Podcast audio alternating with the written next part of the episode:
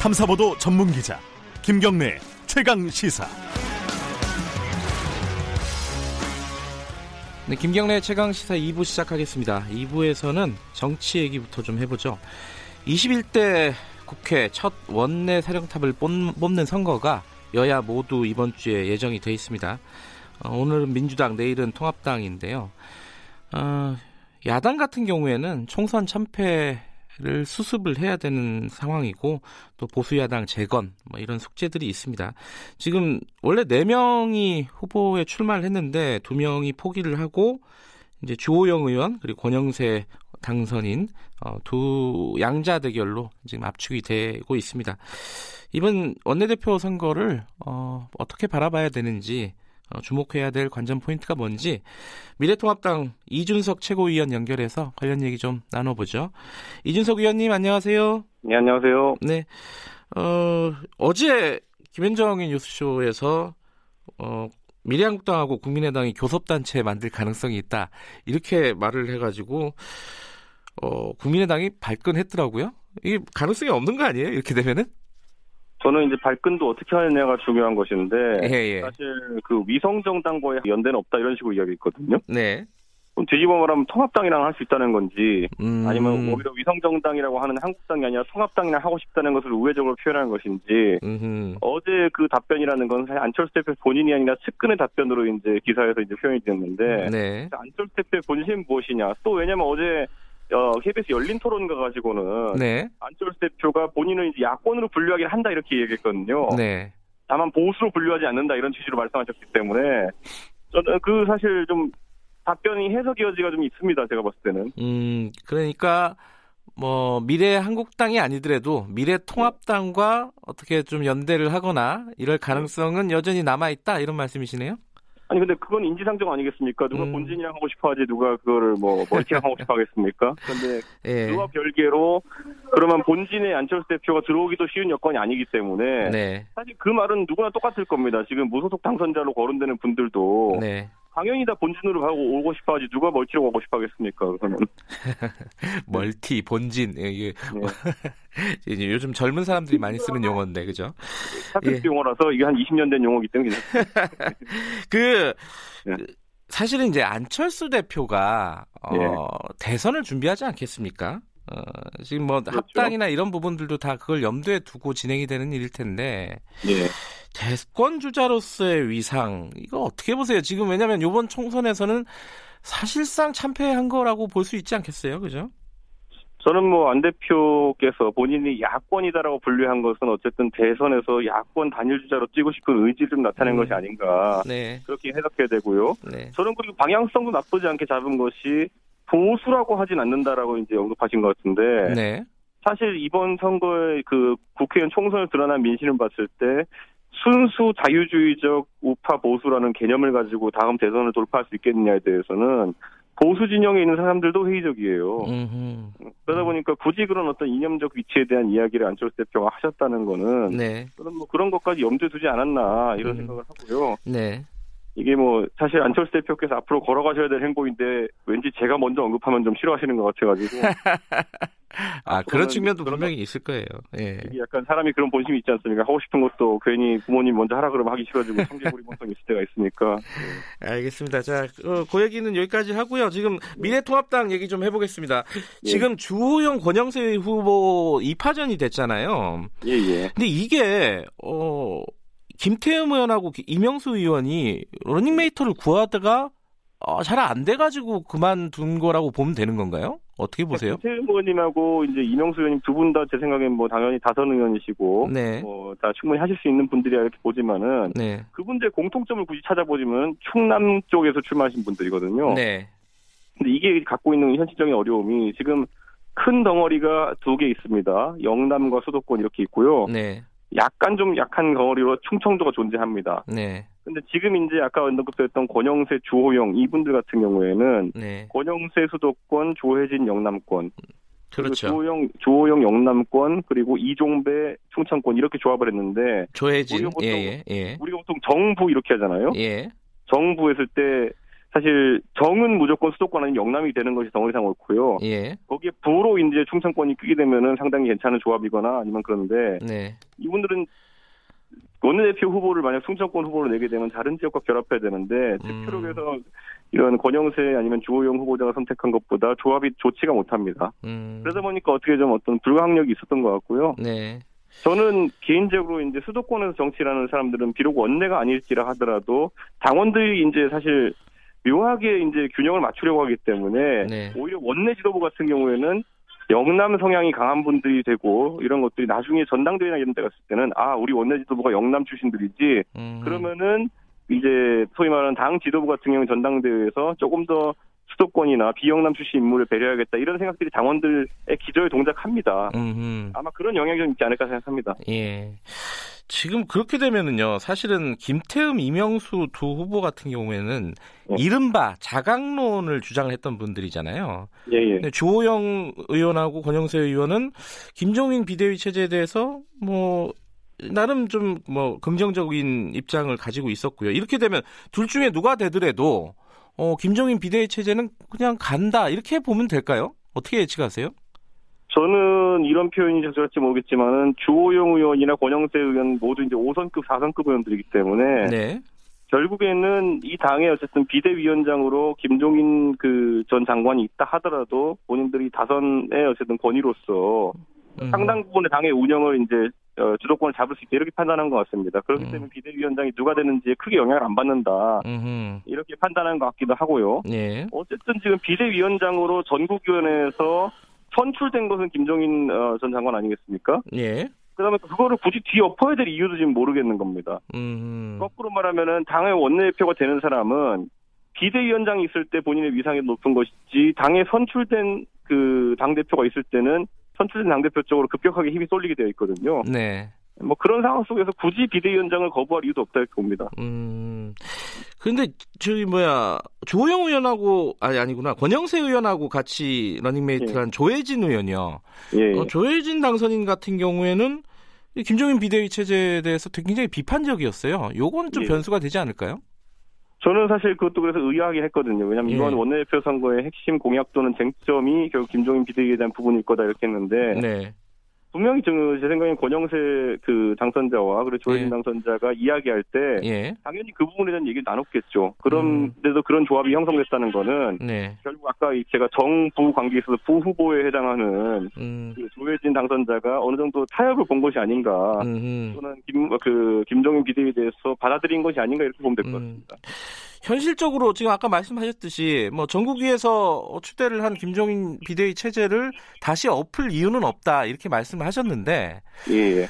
근데 밖에서 보면요 이 예. 김종인 비대위라는 게 음. 지금 맞는 거냐 이거 이 의문은 계속 들거든요 이게 미래통합당을 뭐 위해서라도 이 김종인 비대위 체제는 좀 과거 지향적인 것이 아닌가라는 생각이 들 수밖에 없어요 여러 가지 측면에서 음. 이건 어떻게 보세요?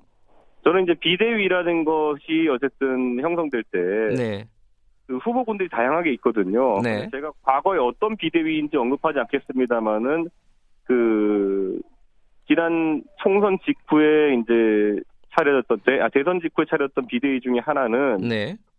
그 소위 말하는 비대위원장 선임 우선순위 일곱 번째에 있던 분이 비대위원장이 됐어요. 예. 그 말은 뭐냐면 앞에 있는 여섯 분이 거절하셨다는 얘기예요. 아, 네네네. 네, 그러니까 지금 비대위원장은 우리 입장에서 당연히 어떤 뭐 이런 사람이었으면 좋겠다, 저런 사람이면 좋겠다, 이런 시대 정신을 갖는 사람이었으면 좋겠다 이런 이야기를 음. 할수 있겠지만은 네. 그분이 수력할까는 또 별개의 문제고요. 하하, 예. 무엇보다 지금 상황에서는 어 지금 보수 정당이 한 번도 겪어보지 못한 어 낮은 의석수거든요. 지금 보면은 네. 이 상황 속에서는 정치력이라는 것도 무시할 수 없는 하나의 음. 어떤 그 기준이 되기 때문에 네. 당연히 다선 의원 경험도 있고 나라의 경제를 이끌어본 경험도 있고 경험을 좀 어, 중시할 수밖에 없는 그런 상황이 될 겁니다. 음, 현실적인 말씀을 하시는 건데, 그러면 김종인, 어, 위원장, 전 위원장이죠. 어, 얘기하는 어떤 비전을 좀 여쭤보면은, 그, 40대 기술론 얘기하잖아요. 경제통, 음, 경제기술론. 이것도 지금 시대 정신하고 안 맞는 게 아니냐. 이게 누가 한 명이 이렇게 깃발 들고 나가는 게 지금 시대에 맞는 건가? 이런 의문도 있거든요. 이건 어떻게 보십니까? 저도 저도 사실 어느 정도 동의하는 것이 예. 그 경제를 이, 아, 저 사람이 대통령이 되면 또 저 사람이 지도자가 되면 경제가 살아날 거야라는 기대감으로 당선된 마지막 사람이 MB예요.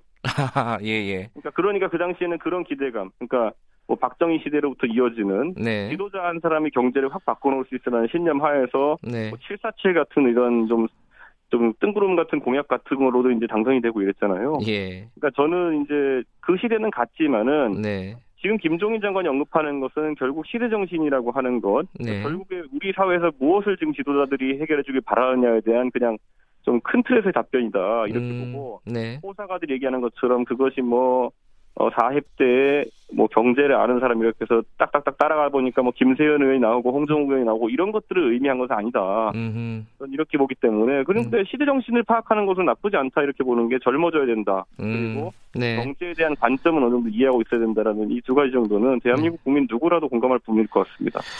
뭐 지금 서- 후보 사퇴하신 김태흠 의원 같은 경우에는 네. 어, 김종인 위원장이 뭐 다 죽어가는 사람 살리는 화타냐. 이렇게 얘기도 했는데 화타까지는 아니더라도 현실적으로 선택할 수 있는 어 뭐랄까 가장 좋은 선택지 중에 하나다 이렇게 보시는 거네요, 그죠? 저는 지금 화타를 찾는 게 아니라요. 의사면허 가진 사람 중에서 그래도 응답하는 사람이 거기라는 걸 알아야 됩니다. 의사면허 가진 사람이라도 지금 네. 찾아야 된다. 네? 이게 김세현 의원님이 이제 하신 말씀 화타가 맞느냐 그랬는데 사실 그 진짜 화타나 명의를 찾았다면 저희가 대선 전에 총선 전에 모셨어야죠. 음, 네. 그런데 지금까지 어 김종인 전 장관이라 함은 네, 그 의사 면허 딴 지도 오래되셨고요. 그분이 그동안 수많은 집도를 통해 가지고 네, 어 이 미래통합당의 전신인 새누리당도 한번 살려냈던 분이기 때문에 네. 그 실적 보고 이제 가는 겁니다. 음, 요번 총선에서는 패배했잖아요. 요거 요 요거에 대해서는 책임을 져야 되는 거 아니에요, 사실은? 또뭐 일정 부분 책임질 것도 있다 하지만은 네. 이게 보니까 그 어느 단계에서 이제 이 환자에 참여했느냐 네, 이건 뭐 거의 제가 봤을 때는 오히려 초기에 네. 그러니까 한 세 번 정도 이분이 언급 나왔었죠. 처음에 이제 공천관리위원장으로 이분을 모셔올 것이냐 이게 나왔고 네, 그다음에 선대위에 조기에 참여할 것이냐 아니면 이번에 실제로 한 것처럼 막판에 한, 한 20일 놔두고 선대위 참여할 것이냐 이거였는데 네, 저는 이 환자가 암이 퍼지기 전에 이분이 만약에 주치의가 됐으면은 지금과는 좀 다른 예후를 보이지 않았을까 이런 생각을 합니다. 음, 알겠습니다. 지금 그 원내대표 선거는요. 아까 말씀하셨듯이 지금 수도권 대 영남권 큰 구도는 이렇지 않습니까? 권영세 네. 의원과 조호영 의원. 근데 네. 그런 어떤 지역적인 구도 말고 어떤 네. 비전이라든가 이런 부분에서 좀 차이가 있나요? 밖에서 보면은 다 비슷비슷한 것 같아가지고 안에서 보면 좀 다를 거 아니에요? 어떻게 보세요? 뭐 조호영 의원이라고 하면 원래 뭐 뛰어난 협상가로 여당 예. 측에서 호감을 갖고 있는 분이기 때문에 그런 부분이 이제 좀 부각이 되는 것 같고요. 네, 권영세 의원 같은 경우에는 원래 이제 과거에 이제 사무총장을 지내시고 그리고 삼선 의원 하실 때부터 네, 당내 전략통이자 또 굉장히 당내 사정을 굉장히 빠르게 파악하고 있는 음, 그런 핵심 실세 중에 하나였기 때문에 그건 당 장악력이라는 걸 좀 기대하는 게 아닌가 음, 좀 이렇게 판단하는데 뭐 이거야 아까 말했듯이 뭐 정책이나 이런 걸 지금 내세우는 구도는 아니고 네, 제 생각엔 결국에는 아마 이번에 좀 긴 토론을 통해 가지고 앞에서 비전을 설명한 기회가 있다고 하는데 네, 한 번도 경험해보지 못한 나라 우리가 보통 얘기하는 한 번도 경험해보지 못한 대여 협상 전술 이런 것들에 대해 가지고 본인들이 비전을 좀 준비해야 되는 게 아닌가. 음, 왜냐하면 지금 상황에서 그 80석대로 이제 통합당이 줄어들었다 해가지고 더 강경한 대여 전술을 한다는 것도 사실 쉬워 보이지 않거든요. 네, 그렇다고 해가 또 존재감을 드러내지 못한다면은 결국에 계속 끌려다니는 것이 될 테고 이 아주 어려운 문제를 풀어야 되는 것이 원내대표의 숙명이기 때문에 음, 네, 결국에 저는 그 대여 협상 전술을 어떻게 가져갈 것이냐. 네, 지금 민주당도 지금 원내대표 선거인데 보면은 뭐 정성호 의원님 같은 경우에는 야당과 협치를 잘하겠다. 예. 이야기인 판이고 나머지 뭐 김태년 의원님이나 아니면 다른 분들은 그냥 좀 강하게 개혁 드라이브를 거기다 이렇게 하지 않습니까? 네. 그런 큰 틀에서의 원내전술 차이가 좀 부각되지 않을까 이런 생각합니다. 음, 지금 뭐 보도들을 보면은 뭐 초선 의원들이 키를 갖고 있는데 어차피 초선 의원들이 결정적인 역할을 할 텐데 기류가 형성이 되지 않았다. 근데 네. 결국은 당일날 벌어지는 아까 말씀하신 토론을 네. 통해서 표심이 움직이지 않겠나 이렇게들 분석을 하더라고요. 어떻게 네. 보세요? 그, 그 분석이 맞다고 보세요? 어, 토론은 두 분 다 진짜 잘하시고요. 아는 대로는. 그런데 저도 이제 모 초선 의원한테 이제 연락을 한번 그 한 적이 있었는데 네. 그분 말씀은 진짜 모르겠다 이렇게 말씀하시더라고요. 어. 그러니까 그 말하자면은 권영세 그 당선자 같은 경우에는 국회를 예. 좀 오래 떠나 있었고 예. 주호영 의원 같은 경우에도 사실 그 언론에 많이 부각되는 정치는 아니기 때문에 네. 사실 그런 부분 때문에 본인도 토론을 보고 결정하겠다 이렇게 언급하더라고요. 음. 그래서 의외로 아직까지 뭐 소위 말하는 잘 모르겠음 이 초선의 대부분이다 이렇게 보면 될것 음, 같습니다. 아, 부동층, 부동층이 결정한다. 이게 뭐 네. 국회의원 선거도 아닌데. 아니 근데 원래 이한 네. 100여 명, 100여 명 남짓한 경선 선거인단을 두는 선거들은 네, 정말 결과를 예측하기 어렵습니다. 그렇죠. 예. 원래 이런 거뭐 국회 내에서의 경선도 그렇고 뭐, 뭐 종단의 선거 이런 것도 그렇고요. 보면은 네. 진짜 겨- 경선 인단이 적으면 적을수록 그 특이한 결과가 나오기도 하고 실제로 지난번에 그 양당에서 뭐 김학용 대 나경원, 네. 그 당시에 김태년 대 이인영 이런 원내대표 선거들 호사가들이 하는 예측 다 틀리지 않았습니까? 네. 그러니까 저는 음. 이번에도 뭐 끝까지 지켜봐야 된다 이렇게 봅니다. 음, 뚜껑은 열어봐야 된다. 근데 아까 되게 어, 중요한 말씀하셨어요. 그 대여 전술을 어떻게 갈 것인가가 핵심이다, 핵심이다 이렇게 얘기를 했는데 네. 사실 어, 문재인 정부 들어서고 나서 여당이 이렇게 아, 야당이 참패를 하게 된 게 이 지금의 정부, 그러니까 문재인 정부, 문재인 대통령을 인정하지 않고 강경하게 투쟁하는 그게 사실 좀 패착이 아니었나. 인정할 건 인정하고 어, 같이 갈 건 같이 가고 이런 전술이 필요한 시대 아닌가? 국면 아닌가?라고 생각하는 사람들도 있습니다. 이건 어떻게 보십니까? 저는 이제 박정희와 박근혜는 달랐고요. 네. 노무현과 문재인도 달랐는데 다르지 않다고 생각한 것이 이제 제 생각에는 어, 패착이 아니었나 좀 음. 이런 생각을 합니다. 네. 왜냐하면 그때와 이제 언론 환경도 많이 바뀌었고 네. 이제 사실 민주당 정권 또는 이제 진보 정권 집권을 여러 번 경험한 국민들이 네. 과거에 그 노무현 정부에 대해서 가졌던 이미지와 지금 이제 문재인 정부에 대해 가진 이미지가 다르다는 것을 좀 알았어야 되는데 네. 그 부분들이 이제 좀 간과했던 게 크지 않나 음. 아, 그런 생각을 좀 하고 어 다만 저는 이제 소위 말하는 최근에 이제 제가 뭐 유튜버들과의 뭐 논란도 있고 이러지만은 네. 과연 그렇다고 해서 이번에 그 한계점을 깨닫고 새로운 방향성을 잡을지 좀 더 지켜봐야 된다. 음. 왜냐하면 선거 이후에 부정선거 담론도 그렇고 오히려 안 좋은 방향으로 계속 전개가 되고 있거든요. 네. 네, 저는 이거는 앞으로 좀 과제다. 어, 이준석 의원께서는 당내 상황을 그렇게 낙관적으로 보고 계시지는 않군요. 그러니까 이게 뭐 그 흔히 있었던 자성론으로 지금 가는 것도 아니고 네. 오히려 이제 더 음모론이나 이쪽으로 흘러간다는 거는 네. 조금 위험한 상태가 아닌가 이렇게 판단하고 있습니다. 알겠습니다. 오늘 여기까지 들을게요. 고맙습니다. 예, 감사합니다. 이준석 미래통합당 최고위원이었습니다.